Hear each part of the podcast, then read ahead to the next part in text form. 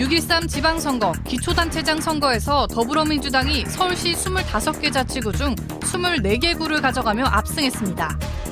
특히 보수의 텃밭이자 마지막 보루로 여겨졌던 강남구에서 더불어민주당 후보가 최초로 강남구청장에 당선되는 이변이 생겼습니다.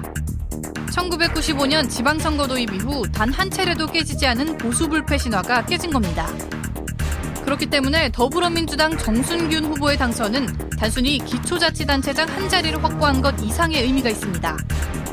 이슈파이터 이슈인 순서에서는 대한민국 서울 보수의 심장인 강남구에 역대 첫 민주당 깃발을 꽂은 정순균 강남구청장 당선인과 함께 이야기 나눠보겠습니다. 이슈파이터 3부 이어가겠습니다. 이번 6.13 지방선거 정말 이변이 참 많았는데요. 1995년 지방선거가 도입된 이후에 단 한 번도 깨지지 않은 어, 신화가 있었습니다. 그게 바로 뭐냐면요.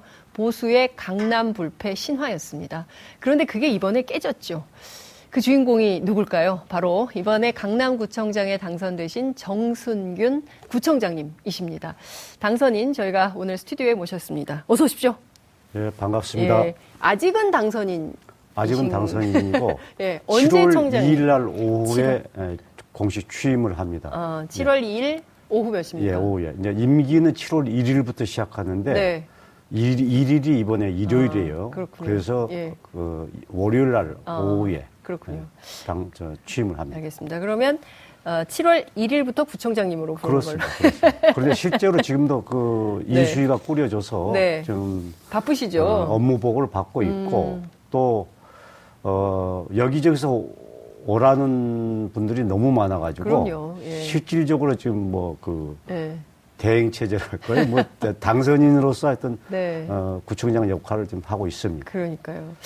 사실 민주당 간판으로 네. 강남에서 도전한다는 것 자체가 아이고 뭐 날더러 지금 가서 그냥 떨어지라는 거 아니 요. 뭐 음. 이런 식의 평가를 받던 동네였단 말이에요. 그렇죠. 그렇죠. 네, 그런데 완전히 이번에 이변이 생겼는데 처음에 거 알고 가셨습니까? 아니면 어려울 수도 있다 이런 생각하셨습니까? 저는 자신 있었습니다. 처음부터요? 네, 자신 오. 있었어요. 왜 그러냐면은 어디서 그 자신감이 나왔습니까? 첫째는 이제 문재인 대통령의 음. 높은 그 지지율, 지지율. 네. 그 다음에 두 번째는 그 오랜 동안에 그 보수 정당이 구청장을 함으로 해서 음. 빚어졌던 여러 가지 폐해들. 네. 거기에 대한 어떤 강남 구민들의 변화, 열망, 음. 그게 있었고. 네. 또 제 자신이 뭐, 어, 조금 뭐한 얘기지만은 음. 제 정도의 그 스펙 스펙이면은 어, 능히 예, 아, 된다. 이길 수 있다. 예. 아, 왜냐하면 저는 뭐 아시다시피 어, 우리나라 3대 보수 신문인 중앙일보에서 조중동 가운데 예, 중앙일보에서 20, 기자를 하셨어요. 20여 년간 예. 또 어, 기자로서 네. 이렇게 일을 했고 또 정무직 공문을 네. 지냈고 네. 연간 매출 2조 3천억 원의 예. 한국 방송 예. 광고공사 예. CEO를 그러니까요. 지내서 예. 전문 경영인으로서의 그 음. 경험이 음. 에, 강남을 새롭게 바꾸고 음. 어, 발전시키는데 적임자가 될 수 있다. 아. 또 그리고 제가 이미지가 네. 무슨 민주당이라서 흔히 많은 분들이 좌파 뭐 이렇게 음. 그런 생각을 가지는데 저는 제 외모가 네. 전혀 좌파 같지 않습니다.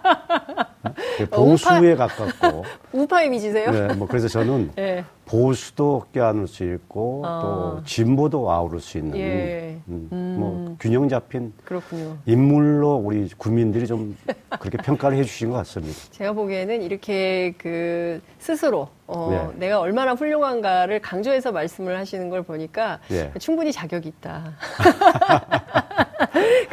강남 스타일이다. 아, 네? 그렇죠, 예. 그렇죠. 예. 정순균 당선인은 강남 스타일이다. 이런 걸 좀 강조를 하신 걸로 제가 이해를 하겠습니다. 그 직접 뛰어보니까 강남 분위기가 많이 달라졌더라 이런 말씀을 하셨어요. 그렇습니다. 어느 정도로 달라졌습니까? 예전에서 민주당 간판 달고 하면 어떤 취급을 받, 았는데 이번 선거에서는 어떻더라? 어, 떤 차이가 있었습니까? 어, 사실상 그 이전에는 저 민주당 후보가 네.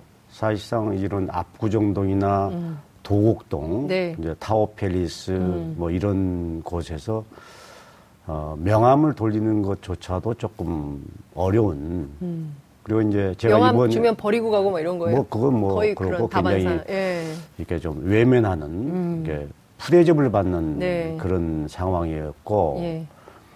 또 이번에도 제가 선거 전날 그 시니어 프라자라고 네. 우리 그 좀 그 나이 드신 어른들이 네. 생활하는 이제 그, 그 거기를 방문했었는데 그쪽 그 관계자분 설명을 들었더니 이전에는 감히 어, 민주당 후보자가 네.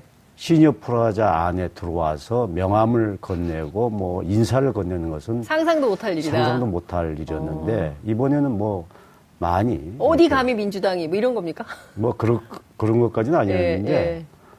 하여튼 굉장히 좀 이렇게 음. 좀 반감을 가지셨 가지셨는데 그 반감의 실체가 뭡니까? 왜 민주당에 대해서는 그렇게 거부감이 있었을까요?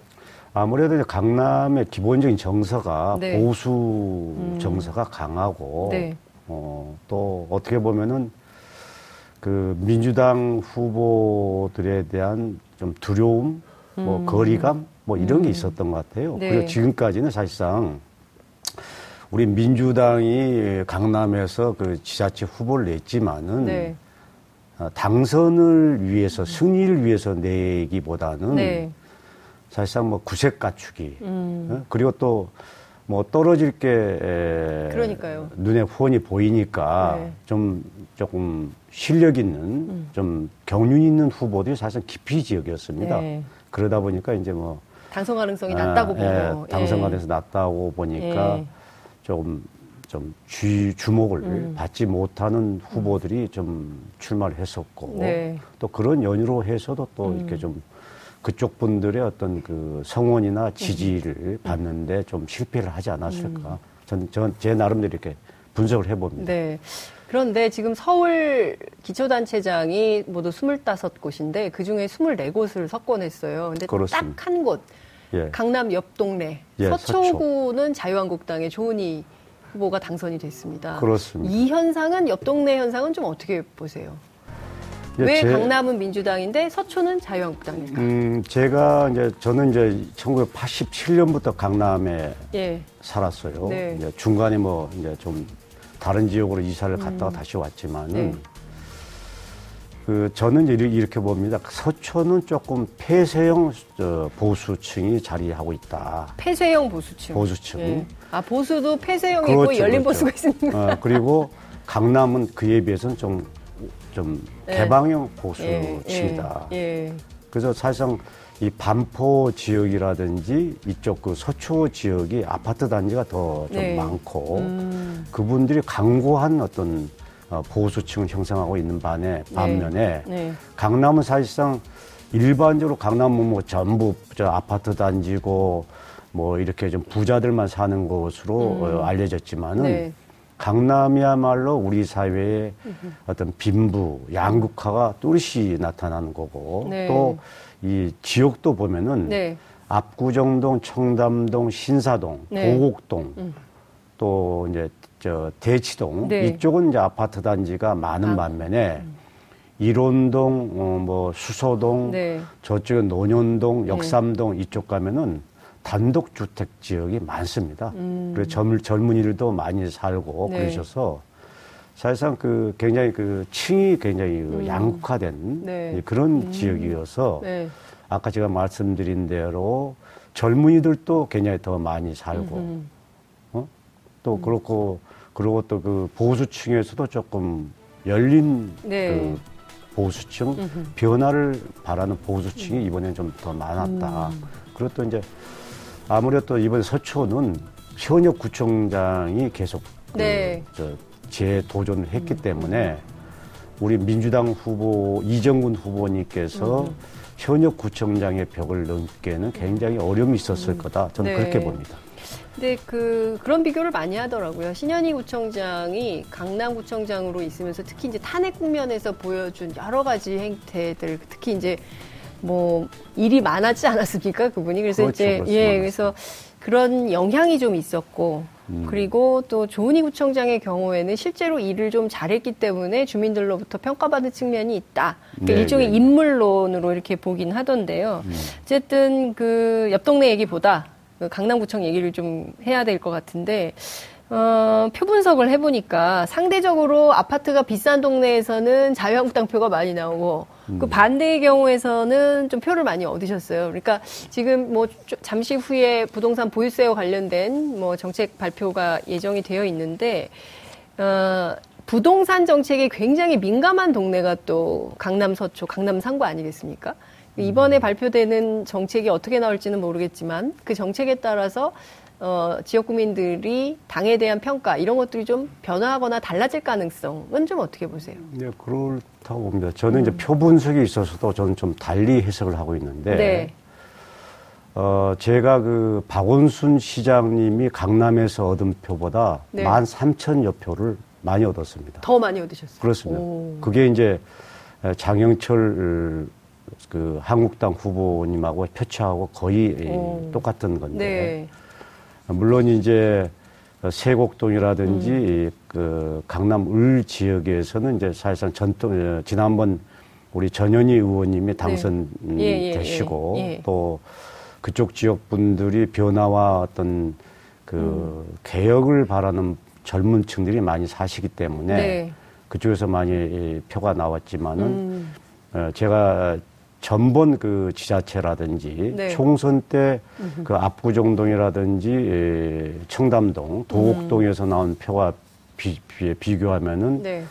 그쪽 지역 분들이 상당한 분들이 음. 교차 아, 투표를 했다. 음. 그러니까 시장 후보는 어, 김문수 후보나 안철수 후보를 찍는 반면에 어. 구청장 후보는 저를 예. 선택한 음. 교차 아, 투표자가 많았습니다. 아, 그래서 아, 예 그렇습니다. 그래서 음. 그 보수 지역에서도 네. 제가 그 이전에 음. 어느 후보보다도 어 많이 음. 표를 얻어서 음.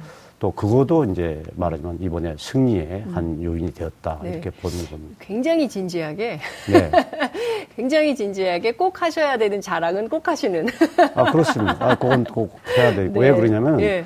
네. 그것은 앞으로 이제 2년 후에 총선이 있지 음, 않습니까? 음, 네. 그래서 우리 민주당이 지금 이제 국회의원이 한 분 계신데, 네. 어, 다음 총선에서는 최소한 또 한 분 정도는 더 이렇게 오. 선택을 받으려면은 네. 이번 표심에 대한 정확한 분석이 필요하다. 냉철한 분석이 기반으로 음. 해야 된다. 네. 그, 그래서 그런 이제 의미에서 음. 저는 그렇군요. 어, 그런 분석을 음. 지금 하고 있는 거죠. 네.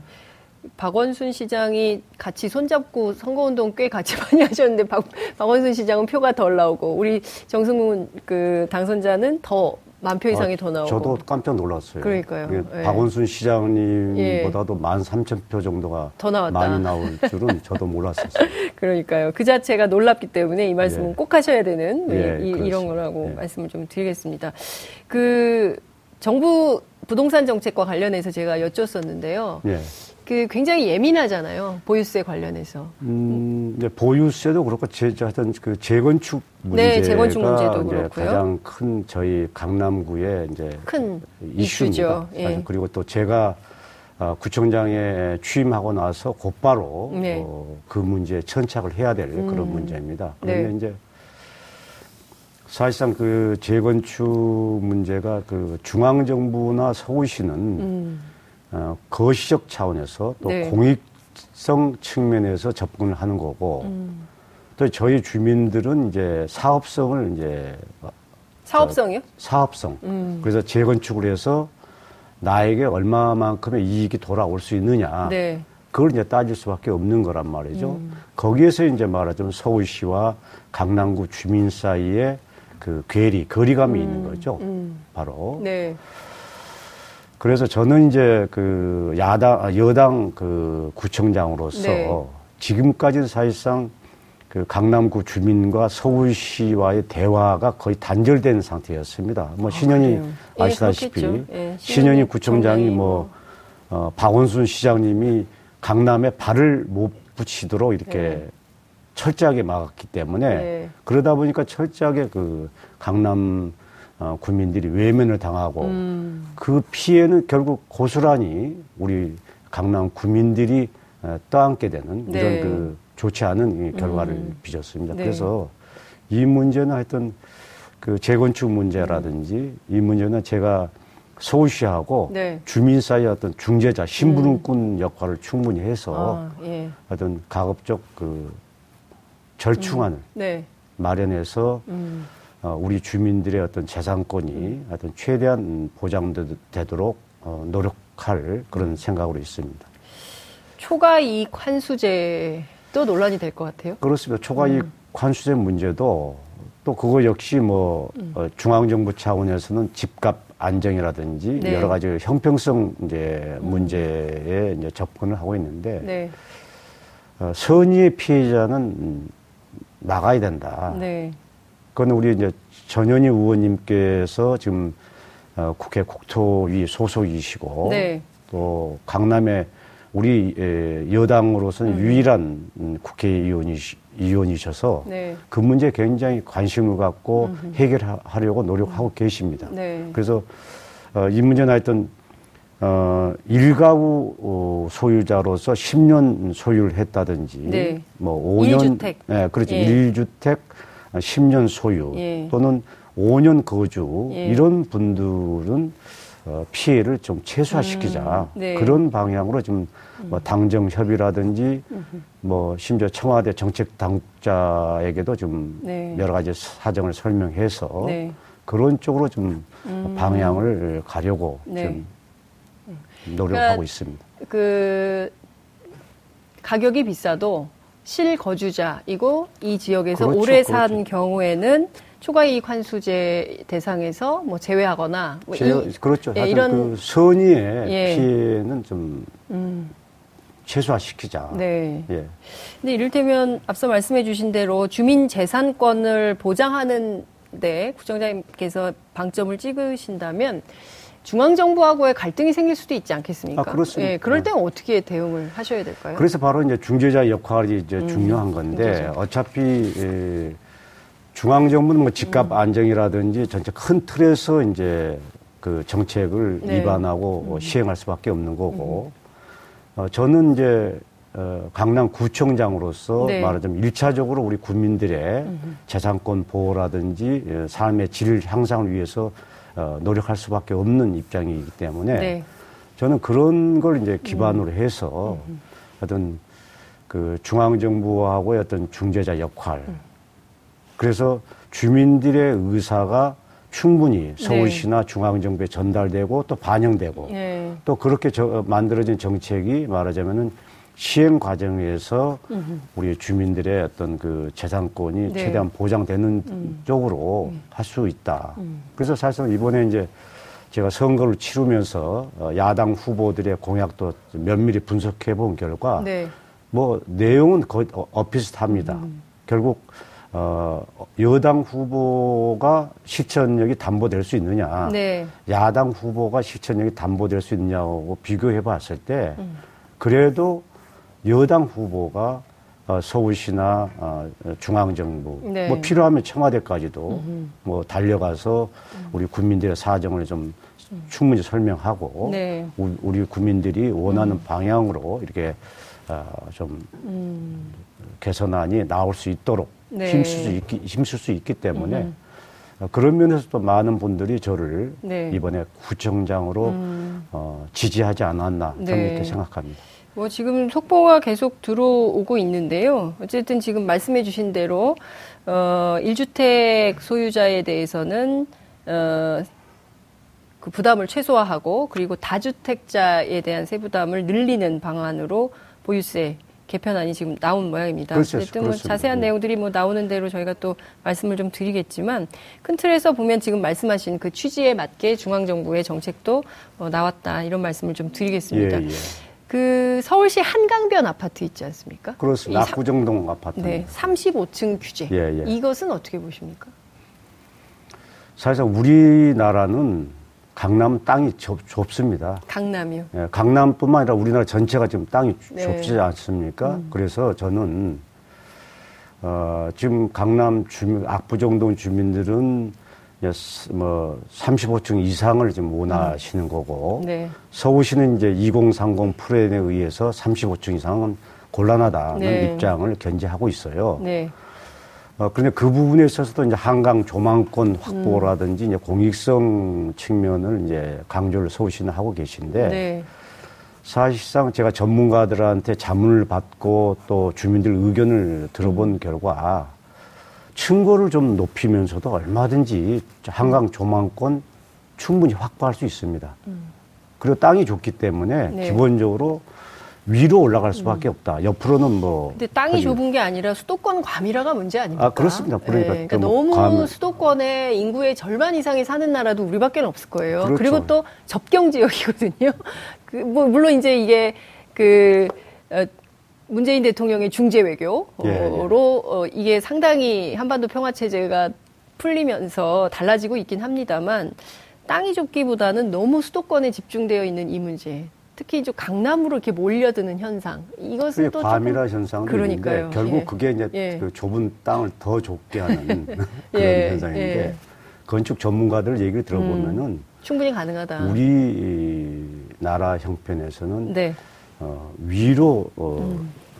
좀 높게 지을 수밖에 음. 없다. 그리고 특히 이제 어, 지금 이제 스카이라인 지금 네. 어떻게 보면 어, 강남이 어, 수도 서울의 에, 지금은 심장부 아닙니까? 가장 상징적인 세계적인 도시면은 이제는 도시의 외적 미관도 이제는 음. 좀 고려를 하면서 이게 건축 정제 정책이 행해져야 된다. 음. 지금 우리 뭐 사회자분께서도 음. 한번 강남 쪽에 보시면은 저쪽 잠실 쪽에 지금 뭐 롯데 그 높은 100층 예, 그 있지 않습니까? 네네. 그리고 이제 몇 년 후면은 이제 삼성동 그 네. 한전 부지에 105층짜리 음. 그 빌딩이 또 저 현대자동차 네, 빌딩이 이제 들어섭니다. 네. 그러면은 그 스카이라인 형성이라는 측면에서 볼 때도 음. 이렇게 그 주변의 그 건물들을 35층으로 음. 제한할 게 아니라 네. 적당히 이렇게 층고가 이렇게 음. 좀 이렇게 음. 오르막 내리막 하는 스카이라인을 좀 형성할 필요가 있다. 몇 층짜리를 지으면 좋을까요? 그러면 35층보다 더 높게 지으면? 아, 저는 저 몇 층짜리보다도 네. 어, 서울시하고 저 주민들하고 좀 충분히 협의를 해서 음. 저는 주민들 의견도 좀 반영이 되는 반영될 네. 필요가 있겠다. 알겠습니다. 그리고 왜 우리가 건물이 꼭 성냥 각처럼 음. 이렇게 딱그 음. 어, 획일적이면서도 그 음. 네모진 그런 음. 모습을 뛸 필요는 음. 없다고 저는. 네. 어찌됐든 서울시와 그리고 또 강남구청 차원에서의 소통. 그렇죠. 주민들의 판단, 의견 이런 예, 게 어떤 예. 건지 중간에서 중재자 역할을 적극적으로 하시겠다 이런 네. 말씀을 듣는 걸로 정리하겠습니다. 강남구 의회가요 예. 여소야대. 그렇습니다. 여소. 어떻게 잘 될 수 있으시겠습니까? 뭐 설득하고 해야 되겠지만 음, 정책에 반대하거나 지금 요소 야대라고 뭐뭐 뭐 그런데 네. 저는 충분히 음흠. 저는 그 사실상 국회 차원에서는 뭐 여당 야당을 나눠서 서로 음. 뭐 자기 주장을 하고 싸우고 그러지만은 네. 사실상 구의회라는 건 여소 야대 이렇게 음. 이름 짓 저 이렇게 저 한다는 것은 조금 저는 음, 적절치 못하다. 예. 뭐냐면은 결국 우리 구의 어떤 그런 그 좀 살림살이라든지 음. 어떤 그 환경 변화를 위해서 네. 결국 머리를 맞대는 데 있어서 음. 뭐 여소자대가 없고 음. 구청장이 열린 마음으로 여당 의원님, 야당 의원님하고 음. 수시로 대화하고 이렇게 그게 저 음. 의견을 나눈다면은 저는 충분히 구정 잘 할 수 있다. 음. 협력 받을 땐 받고 네. 또 구청장으로서도 우리 의원님들도 자기 지역 위에서 네. 뭐 일하셔야 되니까 네. 필요한 또 도움 음. 드리고 이렇게 하면은 뭐 저는 큰 문제 없다고 생각합니다. 알겠습니다. 품격 강남 준비위원회 이게 바로 인수위원회 말씀을 하신 것 같은데요. 그렇습니다. 품격 시대는 저희 TBS에 있는 프로그램인데. 그렇습니까? 네, 이정열 전 판사가 진행하는 품격 시대가 예, 있는데 예. 품격 강남 구체적으로 어떤 걸 좀 준비하고 계신지요? 그 이제 품격이란 그 이슈가 된게 네. 이제 이전에 이제 신현희 음. 구청장님께서 예. 워낙 그 품격이 워낙 그좀 기대에 못 미치는 구정을 음. 펼치시면서 특히 네. 또 서울시하고 끊임없이 갈등하고 싸우고 이렇게 함으로 해서 음. 사실상 우리 강남 구민들의 사실상 강남 구민들의 음. 좀 수준이 높지 않습니까? 그런 그 높은 그 좋은 이제 이게 어떤 자존감이 음. 굉장히 많이 좀 상처를 입었어요. 그 탄핵 국면에서 보여준 그렇죠, 게 굉장히 예. 그리고 초등학교 예, 앞에서 예, 예, 막 그런 하나도 막지도 못하고 막 그런 문제들이 그렇습니다. 굉장히 컸던 것 같아요. 예, 예. 그래서 야 이거 좀 구청장부터 좀, 음. 음? 좀 품격을 갖춘 그래, 사람을 품격을 갖추고 좀 안정감 음. 있고 좀 신뢰성 있는 사람 음. 좀 뽑자 음. 그런 이제 변화에 네. 대한 열망이 있었고 저도 이제 거기에 부응해서 음. 어 말하자면 이제 그 서울시하고 네. 싸우지 않고 어 진짜 어떤 환상의 완팀을 이뤄서 네. 서로 대화하고 소통해서 음. 우리가 얻을 건 얻고 또 뭐 이렇게 함께 네. 함께 하면서 나눌 건 나누고 이렇게 함으로 해서 말하면 강남의 어떤 정체전 음, 네. 에, 발전도 다시 이제 저 촉진시키고. 알겠습니다. 어? 음. 또 우리의 어떤 그 상처받은 예. 저 자존심도 좀 회복시켜 드리는 그런 품격 네. 있는. 알겠습니다. 이제 마무리를 해야 돼서 다음에 또 모셔서 말씀을 듣겠습니다. 아, 벌써 끝났습니다. 예, 끝났습니다. 고맙습니다. 6월 22일 금요일 장윤선의 이슈파이터 여기서 마무리하겠습니다. 아, 다음 주 월요일에는 소득주도 성장 정책에 대해서 전문가들과 살펴보는 경제 특집 좌답 마련했습니다. 많은 시청 바랍니다. 고맙습니다.